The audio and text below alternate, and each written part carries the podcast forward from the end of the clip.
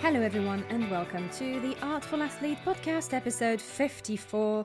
It's August, it's Thursday. We're carrying on with our creative series, but also I'll be announcing a couple of exciting stuff coming up on this podcast to celebrate its one year anniversary tomorrow. The Artful Athlete podcast will be turning one, and it's all things exciting and all thanks to you, lovely listeners, for tuning in and coming back and keeping in touch. Honestly, this this podcasting journey has allowed me to create a space in my own home for just that purpose, just for creation.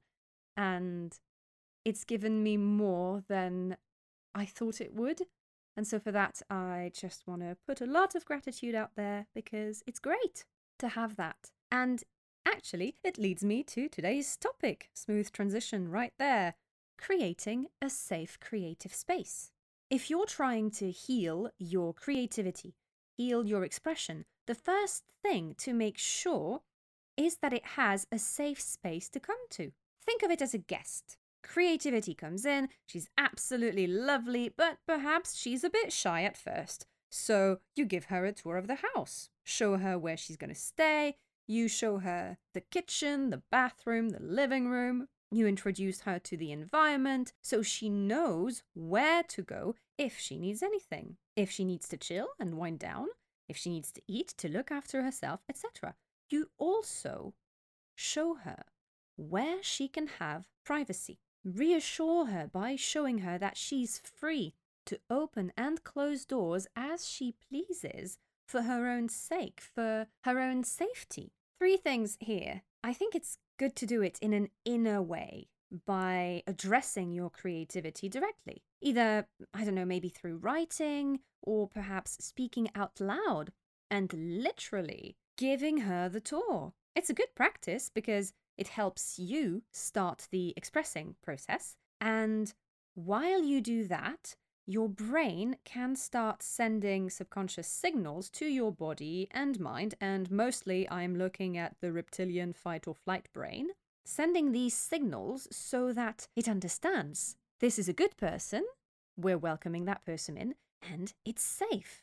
And by doing it out loud and speaking to the reptilian brain in that fashion, it then connects the idea of safety to the physical plane by traveling through sound, by traveling through your own breath vibrating throughout your throat, your chest, your mouth, and echoing in the physical space. You could actually also do the same exercise during a meditation, say, using your breath to travel between each room, repeating perhaps a mantra in your mind that could go something like this um, I am safe to create here. Creativity is safe and welcome here. And see where this takes your meditative path.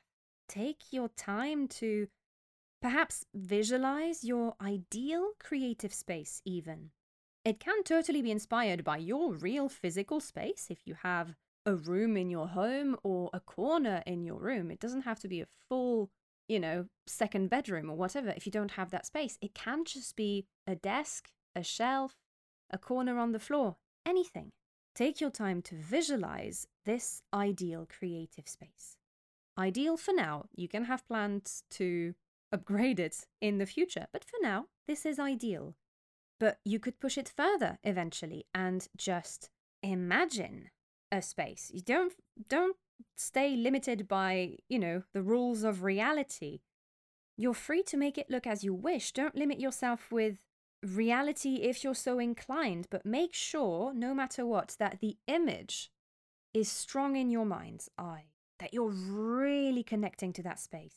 And following that, and lastly, you could also draw a plan, a map of this creative haven. How many rooms has it got? Is there a particular view? What colours are on the wall? Is it warm? Is it cool? Is it full of music? Or is it loud? Still? What tools are lying around? Are there any animals inside? Is there anyone else around? Go wild, draw everything. You can, and if you don't want to draw, why not make a little montage, a collage that's almost a vision board esque way of describing this place. Run free, my little voice. Run free, run wild, go forth and create that space. Bring it to the physical plane. Now, this is all well and good, but there's also another element that I'd like to address, because it's not just about the physical room. It's also about the people that interact and pass through it. The co creators, if you have any. How do you know it is safe and joyful to create with a person? Well, you kind of don't until you get down to business, right? If it feels right with the other person involved, or the other people involved, if there's more than one, you can always state your boundaries really clearly. Share what you're comfortable with, share what you're excited about, but also what's a big fat, no, ain't gonna happen, not on my watch type of situation. Because that's also very important. In the recent project um, Amma She Loves that I performed in, the director on the first rehearsal established with us a set of rules for the rehearsal process. And that's all that it was about.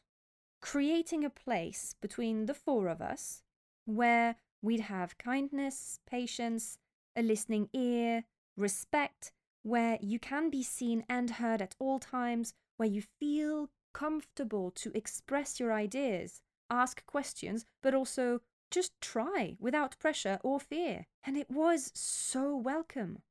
I'd say it should almost be compulsory when exploring sensitive topics and themes in a creative space.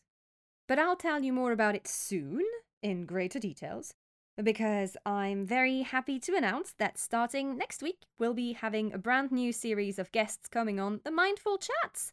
Many wonderful humans will be sharing their creative knowledge, their mindful approach to all things expression, breath, creation, and I can't wait for you to meet them all.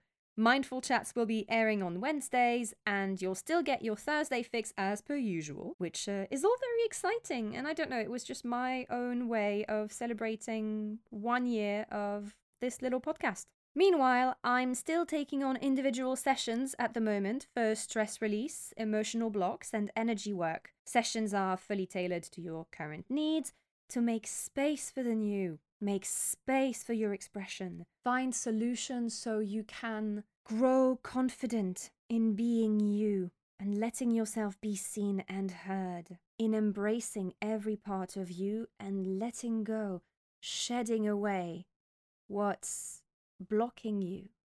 The journey starts from within, my friends.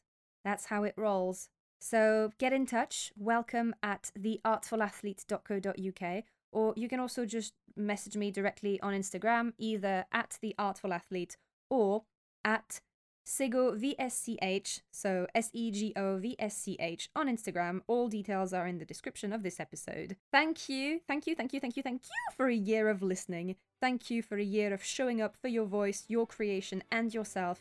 Here's to another year full of all these things, adventures, and more. I'll speak to you soon.